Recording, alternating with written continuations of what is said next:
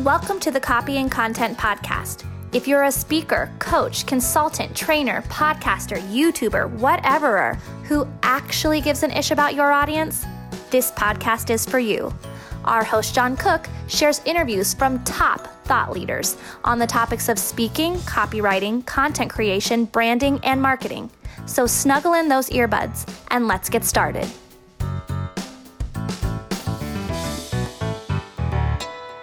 Welcome to the Copy and Content Podcast. I'm your host, John Cook, and I'm joined today by Dan Russell, the founder of Vivid Labs. I actually met uh, met up with Dan. We met probably about uh, four months ago, and we actually met through his girlfriend, Melanie Spring. And we had just started a great conversation about neuromarketing and brain science based persuasion. And what really jumped out to me is honoring the ethics and the way in which to do brain science based persuasion the ethical way and creating that connection, knowing how the human brain actually wants to receive content. So that's why I wanted to have Dan here. I was one of my first guests here with Copy and Content. Uh, Dan, what are you best known for? Can you share a little bit more about your story? Uh, fill in any blanks. Uh, what did I miss? Totally. Yeah. Uh, first off, thanks, John, for having me. Super excited to be on Copy and Content. So, my background is primarily in the entrepreneurial world. So, I started my business relatively straight out of college. I had a brief stint at a marketing tech startup where I cut my teeth, learned all the all about marketing and uh, technology and strategy, all that sort of stuff, and jumped very quickly into doing work for myself. And along that same timeline, I was very interested in the world of of uh, startups and emerging technology. So I started a think tank in New York City, which is where I was living at the time, and really started building a network around around technology that was being used for good.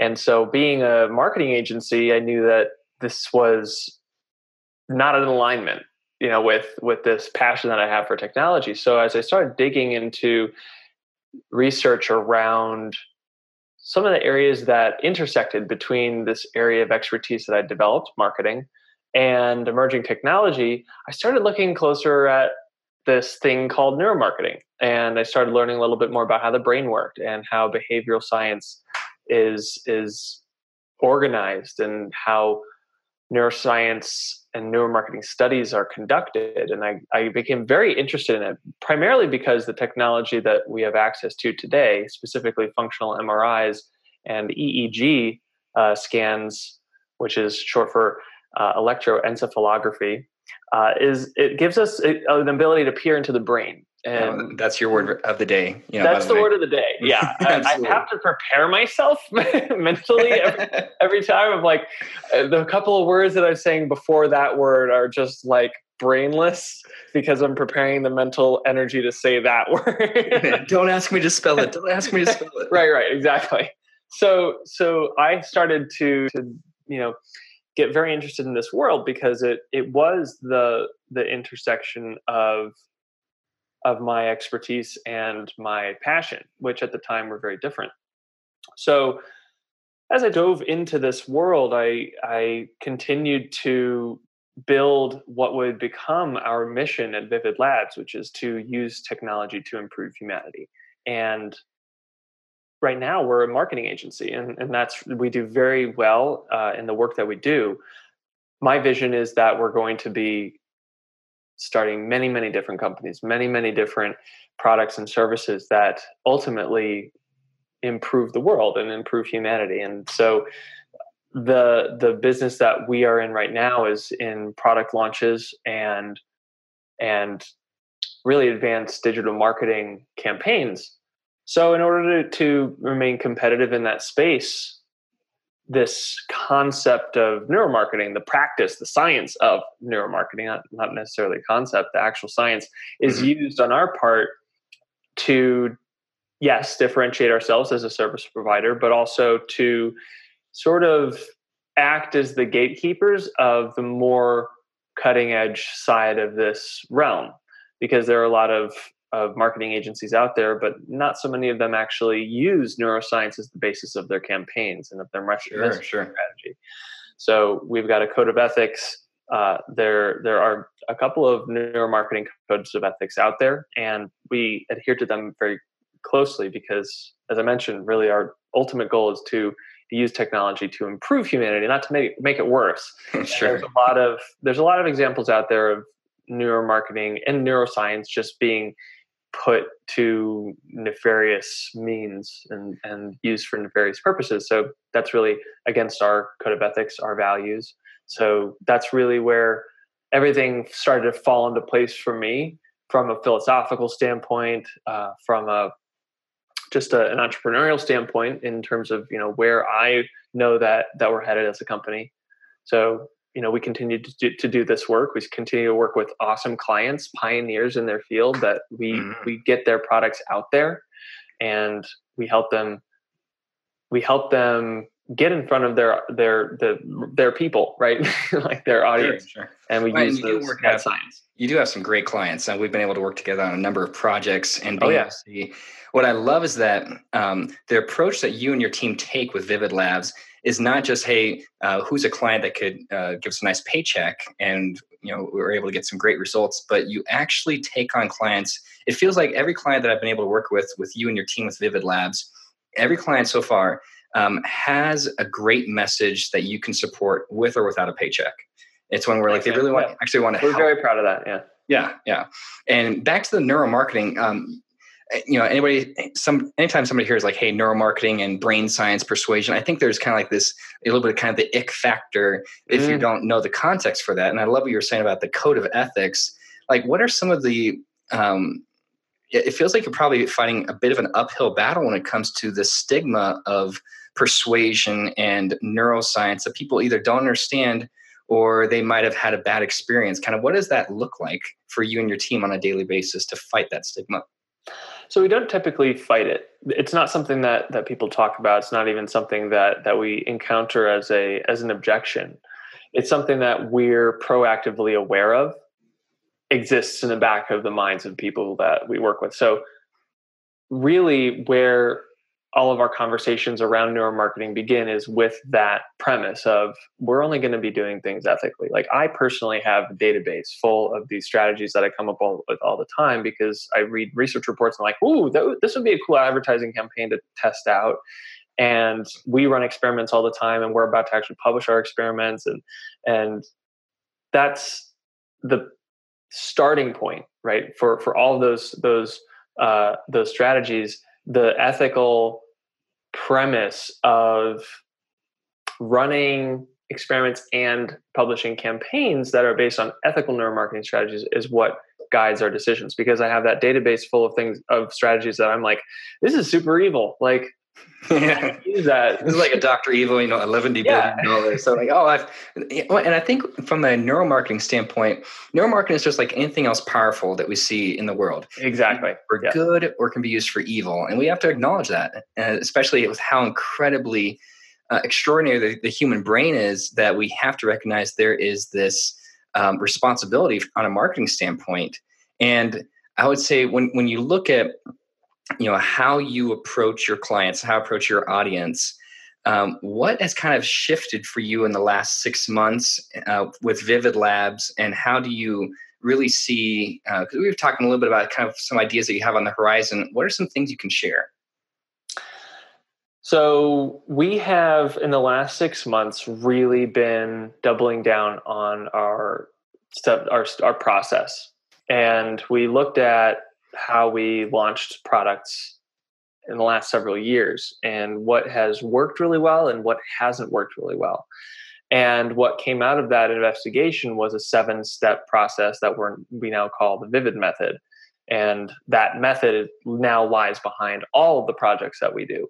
Um, the workshops that we now host for our clients, which build out their whole marketing timeline, based on this method. And really, the the backbone of the method itself is testing and experimentation, uh, multiple mm-hmm. rounds of seeing what works and what doesn't work. And I think one of the things that has shifted in our messaging and and honestly in, in my you know philosophy is that you don't have to get it right the first time. In fact, it's very rare to get it right the first time. if, you're, if you're talking about marketing, right? Um, yes. I, I have never met anybody who got it right the first time. So if you know that and you accept that, then you can start realizing that, okay, I don't have to put all my eggs in one basket with this one launch that my entire year is built around. And if it doesn't work or if it doesn't even, you know, meet half of our expectations, then we're screwed. That's hope marketing. And and Jeff Walker first termed that or coined that phrase and and and I loved it because it, it just like yeah, I hope it works approach. it just it, it strikes at the heart of everything that I don't like about the internet marketing world. you know, it's it's almost like you have people left and right being like, "Oh, I'm going to build a funnel. I'm going to build a funnel. I'm going to launch a product," or you know, I'm going to do I'm going to do this latest shiny object thing, Facebook Messenger bots, and so on, and they they are hoping that it works, and they're not doing the research, mm-hmm. they're not looking at the numbers, and they don't they they don't they are delusional about, their audience engagement, whatever the case may be. Um, yeah.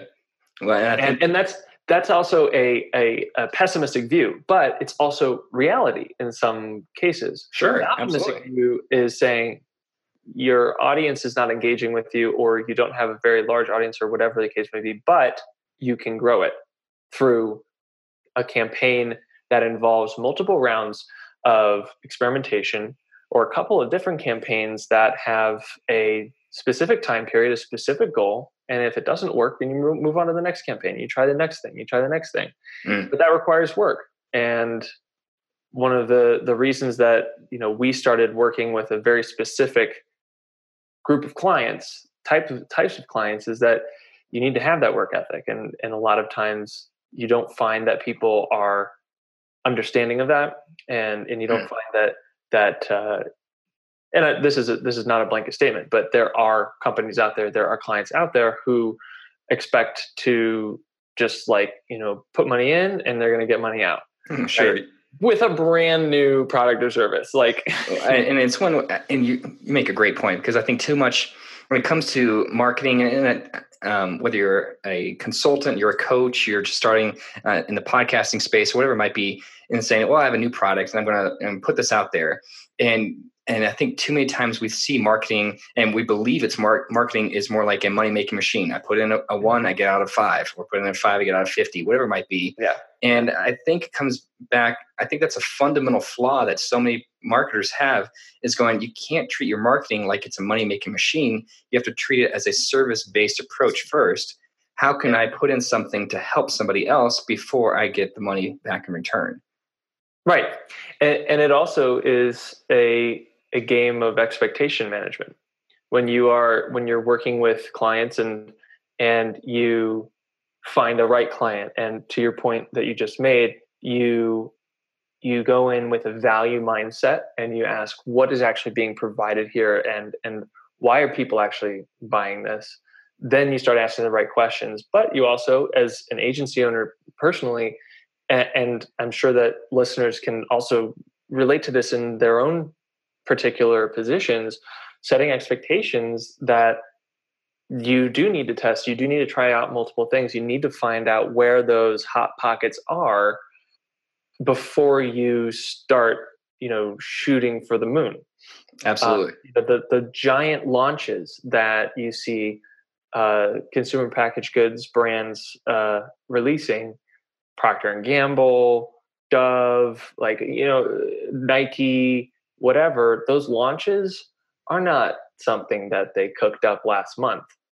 Like they've been working on it for the last six, that, 12 months. Yeah. From a testing standpoint to talk develop. about, you know, neuromarketing. They spend hundreds of thousands of dollars putting people into MRI machines, you know, figuring out whether or not this particular ad made them feel pleasure or pain or made them anxious or whatever. Like Mm-hmm. This is not something that that they just came up with. It, there's a lot of strategy in it. Nike just had a, a, very notorious ad that just came out, and people were trying to figure out. Like I saw a somebody asked on asked on Quora, "Do you think Nike did research on this, or they just you know uh, uh, released this on on a whim?" It was a serious question, and like I I, I like let's put a couple. Nike, Nike's yeah. not stupid. well, let's just assume Nike has a plan. They yeah. they are where they are. Uh, Phil Knight kind of knows what he's doing, and his team kind of know what they're doing. Pretty um, sure. Yeah. You mentioned the MRI machine. I think that's very interesting because um, with Vivid Labs, how do you see the lab part of what you produce from a client standpoint? How do you see that playing out? Is it using MRIs? Is it using some sort of um, um, the science behind mm-hmm. brain activity? How do you see that playing out? Yeah, so so we are building out our research arm quite aggressively, and part of that is going to be conducting client studies through. So there's phase one, which is uh, implicit memory testing. So we are working with a company called IE Pro U, which is an implicit memory testing uh, software, and uh, we'll actually be conducting studies with our clients and sample populations on different elements of our clients' marketing strategies or, or specifically marketing campaigns that we're trying to figure out more about. So, for example, uh, if we if a if a company had a spokesperson, you could play the you could play a uh, video or you could show a photo of the spokesperson and then you know run a, this test and there uh, there are many different uh, variants of questions and controls and so on in this software that are able to measure the emotional response that somebody has to the spokesperson. Same thing can be done for a logo or a jingle or whatever. Sure, sure. That's phase one. Phase two is going to be buying an MRI machine and then actually running uh, functional MRI studies, which are the higher highest resolution. Um, fMRIs are better than MRIs from a resolution standpoint. Um, studies on these same sorts of you know populations you can just see into their brains right? Like what areas are being lit up and what mm-hmm. areas are associated with certain feelings and certain responses amygdala versus prefrontal cortex versus and so you know so on and so forth. Sure. So uh, that is that's the you know five year plan for us and then you know our as i mentioned before our mission is to improve you know humanity with technology. That's not just going to happen through the marketing world. So we're going to eventually start a healthcare company that is going to be making use of that MRI machine in some creative ways. Excellent. So, I mean, you're, you're, you're just a marketing agency that happens to have an MRI machine in the back, and right. um, you know, which of course is the oversimplified. And I think that that's fascinating because what sticks out to me is not necessarily the approach, because the approach is unique enough as it is, but the financial investment that you're that you're wanting to make to get MRI machines to be able to use that from a um, truly a testing standpoint, people say, well, we did some split testing. No, it's taking the actual marketing testing to a much higher level when you have the actual brain science and the scans to reflect the, the human brain response to certain spokespersons or messages or headlines or whatever it might be. And I, I think for me, it goes when you see this type of investment, um, it, it's obvious to me that this is uh, this is not just a whim of an idea for you, like, oh, I'm going to start a marketing company. I'm going to use uh, brain science. No, I feel like this is something that's so deep into your DNA, into the bones of who you are, that um, seeing this come to fruition for me, it's exciting to see it all come together. And you know, yeah. on the outside looking at it, I'm a fan. Of course, is why I wanted to to have you here on Copy and Content. But I think about what was when I think about like from a message standpoint, we're talking about the thought leader space and, and this copy and content um, podcast is all about it's for thought leaders who give an ish about their audience. And what I mean by that is you just see Exhibit A right here with Dan. He actually gives an ish uh, about his audience and and the way in which he's spending thousands upon thousands of dollars to get uh, medical technology in place to know how do our brains really want to be best served not sold but served and i think that's the key part that we have here so like dan i'd love to hear how uh, whose message really influenced you the most to get to this point that you're at with Vivid Labs? Who are the like two or three people who said that message really inspired me? Mm-hmm. Well, uh, the big guy that I always look up to is Elon Musk. Uh, he's I, am a I'm a huge uh, space nerd, physics nerd. He's sort of like the the the manifestation of that nerddom. for me. Uh, he's also a visionary, which is the same sort of mindset that I share. Uh, I also really respect Richard Branson, uh, mm-hmm. the the brand that he's built. the Sir and Richard Branson, as it were. The Sir Richard Branson, indeed. Yeah, the I, I I'm basically pulling I'm pulling different elements of their businesses into my own. uh, specifically the the umbrella brand structure of Virgin, the cross the cross company synergy of SpaceX, SolarCity, Tesla, and so on and so forth. So really I'm learning from those guys how to build companies that that serve each other, serve the world, and have like a, a, a, shared mission. And that's what Vivid is all about. So that that would be really where where my messaging, I guess, has has come from. And one quote pops into my head from uh, Yanik Silver, who is the founder of the Maverick Group, who Sir Richard Branson is also affiliated with. Uh, and it's a network that I have been part of for a couple of years. And he has yeah, a even wearing your Camp Maverick shirt right now. I am actually. I'm on a podcast, but I can see it here. So. um, Camp Maverick is is the single event that I that I went to this year. Uh, that you know I, I you know put a lot of money and time aside for. It's always been I, I met my girlfriend and future wife there. So um, there you go. Uh, you know, future wife. I mean, we're kind of putting a little bit of an expectation there. I mean, oh, the uh, the expectation. Call your shot. Call I, your I shot. The universe Absolutely. a while ago. Um, Yanik had somebody uh, tell him or ask him the question, "Do you want?" It was something like this. I'm paraphrasing, uh, but it was, "Do you want to float down the river or change the course of the river?" Mm. And that that points to a, a, mindset shift that a lot of people have at some points in their lives which oftentimes leads to entrepreneurship other times leads to innovation and and other forms of growth but for me that was interpreted i i heard that quote a long time ago from Yanik, and that was back when I had you know what I call blind ambition I just want to improve the world. Like I don't even know how I'm going to do it. No I'm specifics. Just, I'm, I'm yeah, yeah. The specifics will come. I just know that I want to do big things. And I heard that um, quote, and it it probably shifted the way that I think about humanitarianism and technology, and and so like what can be done. So sure. that's where I'm coming from. 24 hours a day, seven days a week, 365 days a year. It's it's shifting the course of the river it's not just floating along.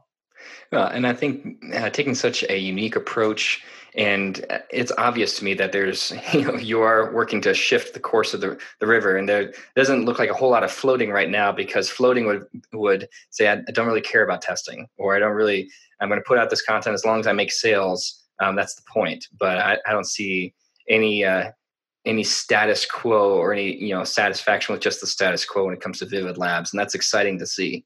Yeah. Um, so as you're as you're building out more and you're kind of going to phase one, like you're talking about, kind of like what what are the types of content, what kind of pieces of content that you're finding that really are helping you with that shift as you bring it, uh, Vivid Labs into the kind of this next season? What's what are the pieces of content? Is it video? Is it podcasting? What does that look like? Uh, this is going to be a boring response, but research reports. hey, you know what? to be honest, um, yeah. You know, I, I've I've actually been been so two things actually come to mind. The first one's research reports. We we use uh, IBISWorld as a as a research provider, and I love going through their reports. It's a wonderful company that does a lot of thorough research on different uh, industries. So we find out a lot about you know uh, our client projects from from those research reports. We also find out you know whether or not an industry is growing or shrinking or uh, what the what the where the cutting edge of the industry is in. Um, so that's the first one. Second one is um, honestly uh, tweets because and and i am not you can go on my twitter account. I'm not like actively posting on twitter but i am following a lot of people on a lot of companies on twitter um, kantar media uh, Lieberman Research Worldwide. Like if I open up my phone right now, like I'll have you know texts from Gartner, uh, Kantar Media, Peter Diamandis. um, I use that as a tool to just keep my finger on the pulse of what's happening in the market research world.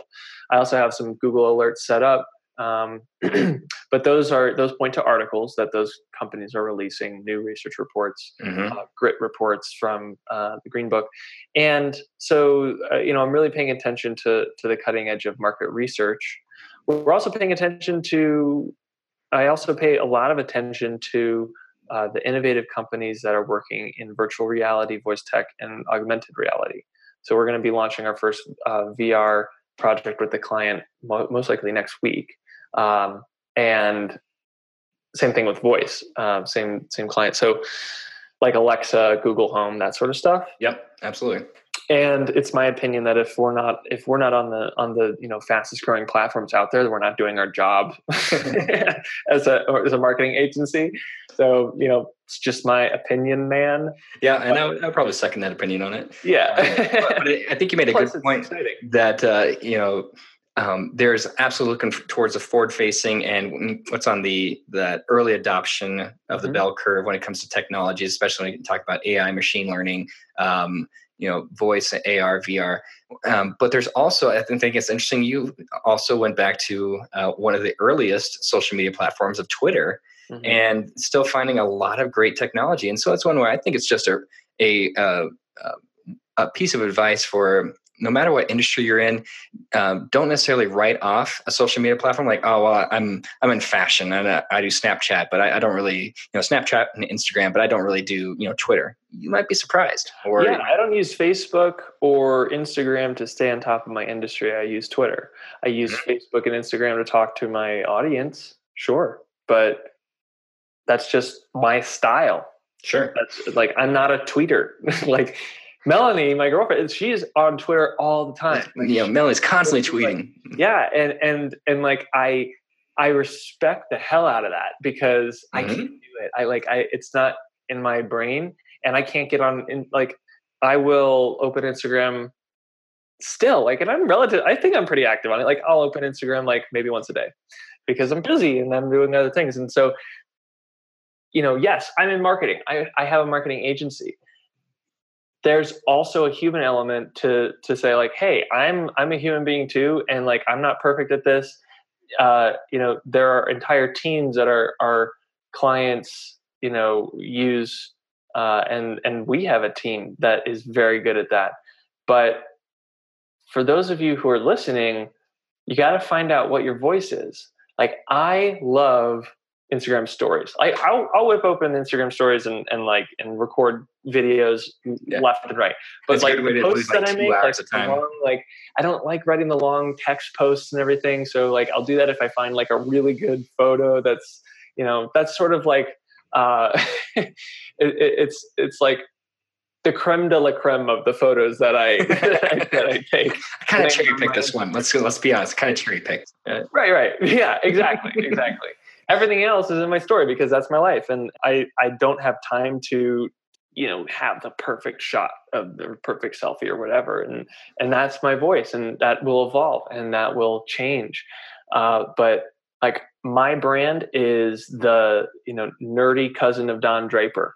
Like that's the that's what i that's what i am. I, am it's not what i'm going for but like that's what i am and and so like madman with a lab coat yeah, exactly, exactly.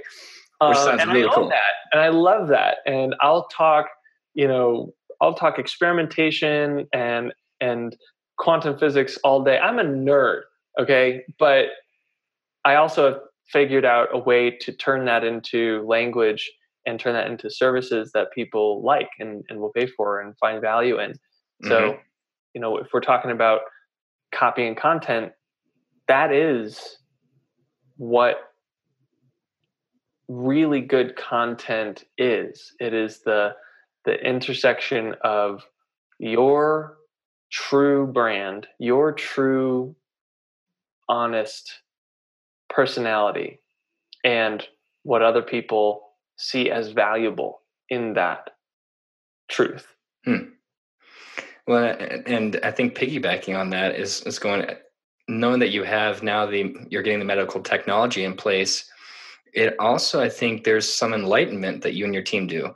Uh, we don't know what we don't know but also we don't know how certain audiences are craving messages and they don't realize they're craving it until we see the scans until we see you know do actual testing and research off of that.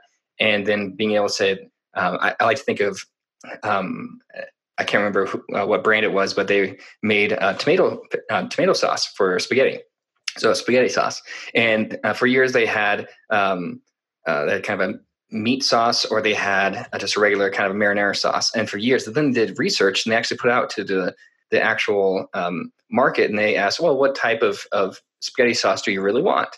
And they had an overwhelming amount of people responded with chunky tomato spaghetti sauce. That's interesting. And so they put together and they, they actually created a new line of chunky tomato sauce, and it was their biggest seller for the next like three or four years. But people mm-hmm. don't know what they don't know until we actually give them a chance to express what they're wanting and for us to be able to understand and study those responses, those desires, and then we can actually match that with products and services in a way that actually meets felt needs at that point.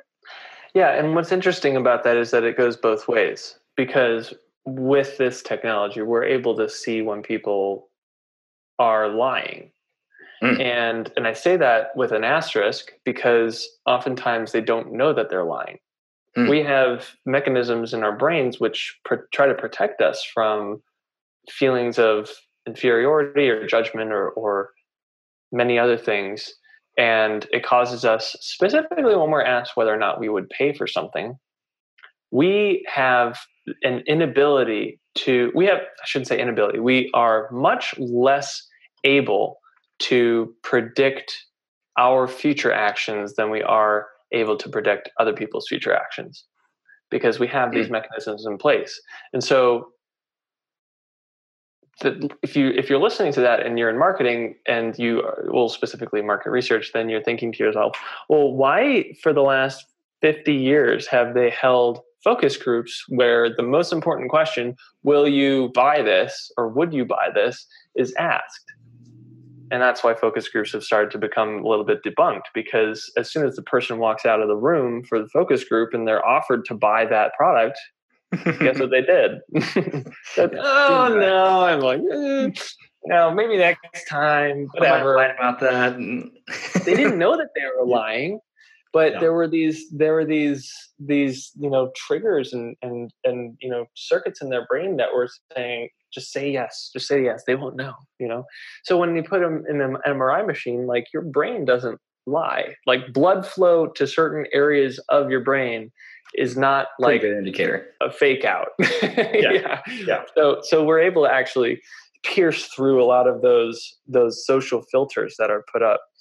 Um, and I, will also add that this this is science of neuromarketing is one tool in a tool belt. Hmm. It's yes one of the fastest growing and and most cutting edge areas of the market research world, but there's also a a large portion of of the marketing world which is better off reliant on intuition mm. you know better off you know reliant on uh, on figuring out for ourselves what looks best sounds best tastes best um, reads best and so on and so forth. So and, and if you actually look at, at the different fields of, of market research, the the the most valuable insights often come from the way that somebody describes something, the words that they use, mm. uh, the in, you know the aggregated language that a group of people have have used to describe a certain experience or a product or a service is very valuable in in copywriting right Absolutely. like if you send out a survey to a thousand people and you say what made you buy this and they have to think about that that go through that that process of putting words to that experience you know that's not necessarily a neuromarketing thing that's it's not a neuromarketing thing it's a it's a you know it's a very qualitative uh, experience, yet it provides a direction for a copywriting prompt. Absolutely, and I think for me, for our team here with Keynote Content, um, is is saying, okay, as we write this copy, we create content. Um, it's amazing to me, you know, people say, well, wow, this is great copy. How'd you come up with it? We use some of the testimonials and feedback forms that you collected. We mm-hmm. actually use that to use some of the same words to speak and appeal to the people. So I, I felt, felt so much more hope, or I felt clarity on my message after working with so and so. Well, guess what? If we're going to include clarity of message inside our copy, it identifies with the messages that people want to connect with, and then we can actually ethically deliver on that with these products and services. Uh, and so, you know, from a messaging standpoint, and you made some great points talking about, you know, the way in which we actually connect with our audiences and and being able to use the natural responses of brain activity to keep pushing the the message forward closer to actually giving people what do they exactly want whether they realize it or not right. um, so I, I think for you like what's what's one piece of advice that you can give you know anybody in the thought leader space coach consultant uh, podcaster youtuber whatever it is uh, what's one piece of con- advice you can give them about how to grow their impact and that, that you can share from your expertise it would be it would be uh, I'll repeat a piece of what I had mentioned earlier, which is find find that overlap between your personal brand and style and that which other people are finding valuable. Hmm. Because there's there's a piece of Dwayne Johnson's style that causes people to pay attention and see value in what he's he's saying.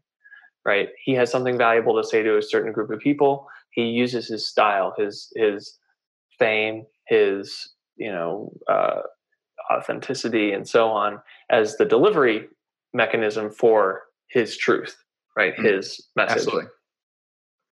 Absolutely. I think I think a lot of influencers um, have figured that out.